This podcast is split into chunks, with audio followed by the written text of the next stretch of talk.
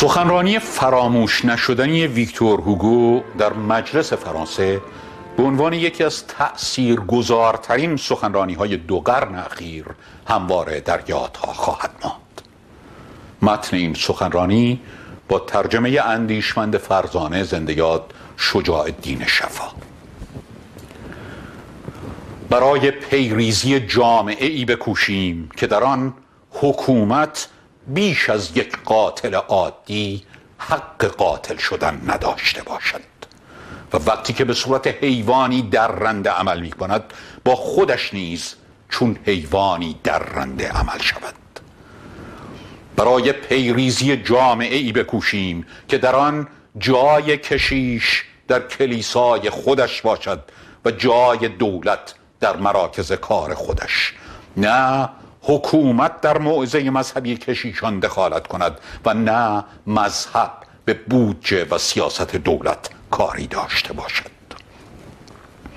برای پیریزی جامعه ای بکوشیم که در آن همچنان که قرن گذشته ما قرن اعلام تصاوی حقوق مردان بود قرن حاضر ما قرن اعلام برابری کامل حقوقی زنان با مردان باشد.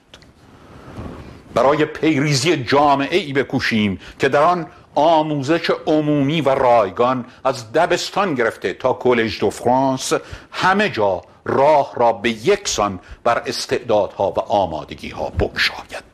هر جا که فکری باشد کتابی نیز باشد. نه یک روستا بی دبستان باشد نه یک شهر بی دبیرستان و نه یک شهرستان بی دانشگاه. و همه اینها زیر نظر و مسئولیت حکومتی لائیک کاملا لائیک حکومتی مطلقا و منحصرا لائیک. برای پیریزی جامعه ای بکوشیم که در آن بلای ویرانگری به نام گرسنگی جایی نداشته باشد.